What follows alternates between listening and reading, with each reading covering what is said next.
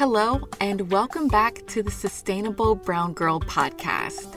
This show exists to connect Black, Brown, and Indigenous women who are interested in sustainability.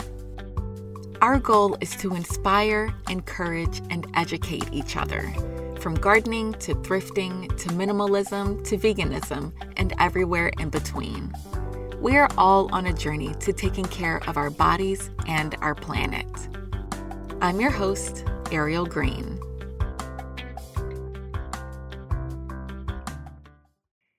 It's a new year, and it's the perfect time for a fresh start. In the new year, I love goal setting and reflecting on the past year to see what worked and what needs improvement. As for my sustainable goals last year, my biggest achievement was getting involved with the local community garden. I volunteer by doing their social media outreach, as well as grunt work in the garden a few times a month. That's earned me 2 free raised beds and a spot on the gardener's board of members. On the other hand, one aspect of my life that needs major improvement is eating takeout. I ordered delivery way more than I care to share, but in the spirit of authenticity, I'll tell you anyway. According to DoorDash's 2020 Year in Flavor email, I made 104 orders. Girls, not only is that hard on the wallet, goodbye savings, it's hard on the body, hello quarantine 15, and hard on the planet. So much plastic.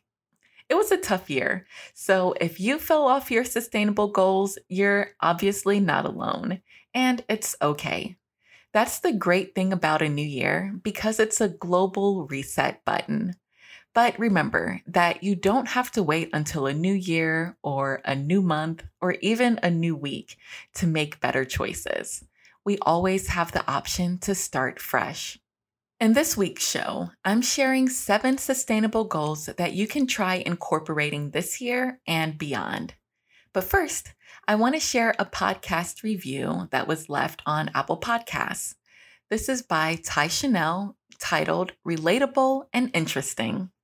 It reads, I keep coming back each week to learn from the amazing sustainable brown girls featured in each episode. I feel so seen by this podcast and have learned so many ways that I can become more sustainable. Thank you so much for leaving a review. It really helps us out. So please be sure to leave a review on Apple Podcasts, and I'll read it in an upcoming episode. Okay, now back to the topic at hand. The first goal is to get involved. 2020 was a big year for activism, so we should definitely keep the momentum going. There are so many ways to be an activist other than going to protests and marches, which honestly aren't really my thing. For political activism, you can call and email politicians about important issues or sign up for phone or text banking to reach out to your community. To help beautify your neighborhood, volunteer to do trash cleanups or tree planting, or find a local community garden. To push your favorite brands to make better products, call their customer support or send an email. This is something that I plan on doing more of this year. Second, continue educating yourself on all of the important topics, such as climate change, politics, and racial issues. Listen to more podcasts, watch reputable YouTube videos, read more magazines and books. I recently watched a video on YouTube by Shell Bizzle about why we should stop recycling. It was really eye-opening into how recycling has been greenwashed, and it's really not what we are led to believe. I've also started listening to the podcast, How to Save the Planet, and I plan on reading the book, All We Can Save by Dr. Ayana Elizabeth Johnson and Catherine Wilkinson. Third, we can keep spreading the word about the importance of sustainability and making better choices on behalf of the planet. Leading by example is probably the best way to start converting people to caring about the environment. I found that by going through my daily life with my usual sustainable swaps, family, friends, and strangers will make comments or ask why I'm doing a particular thing. For example, I live in a small town and not many people use reusable produce bags. So when I check out at the grocery store, if the cashier comments on them, I tell them that it's a great way to cut back on plastic waste. It doesn't have to be a complicated explanation. You just want to leave a positive impression. Speaking of plastic, the fourth sustainable goal that we can achieve this year is to use less plastic. There's still a pandemic going on, so this goal isn't as simple as it was in the past, even though it was still difficult prior to the pandemic, but there's always room for improvement. I can reduce my plastic consumption by ordering less delivery. If you're not sure how or where you can use less plastic, I would suggest doing a trash audit, where you literally look through your trash at the end of the week and see what types of things you're throwing away and try to think of some alternatives. As for our fifth goal, in addition to using less plastic, we can also aspire to buy less stuff in general. A lot of our waste comes from buying things that we truly don't need, be it clothes, makeup, housewares, or food in my case.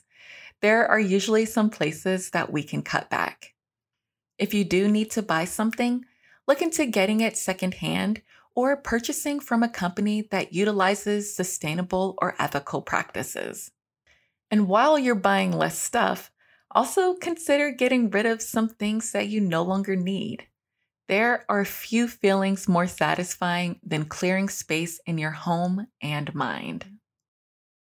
Our sixth sustainable goal is to eat more plants. I know many people are participating in Veganuary, where you are vegan for the month of January.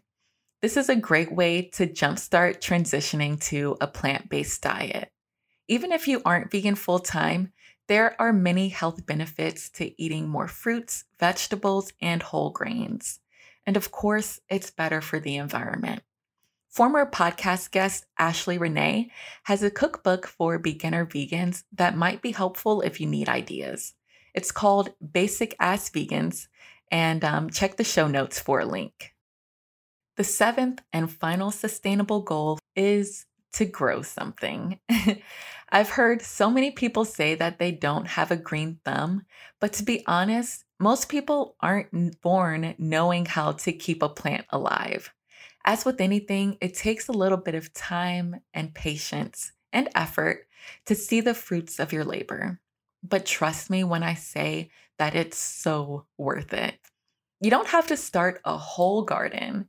But if, for example, you use herbs often while cooking, consider having a small herb plant of your top used herb. Or at the very least, get a houseplant. If you're a new plant mom, a pothos is a great starter plant. In an upcoming episode, I talk with Jasmine from Black Girls with Gardens more about this topic.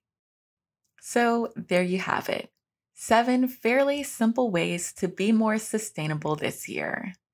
There are so many ways to reach any sustainable goals that you may have, and it doesn't have to be complicated.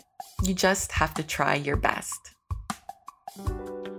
Thank you so much for listening to this Sustainable Brown Girl podcast. Be sure to subscribe and share it if you loved it, and leave a review. You can find us on Instagram at Sustainable Brown Girl. And check out our Facebook community. We would love to have you there. Until next time, let's continue to make healthy choices for the health of our planet and the health of our bodies. Thanks for listening.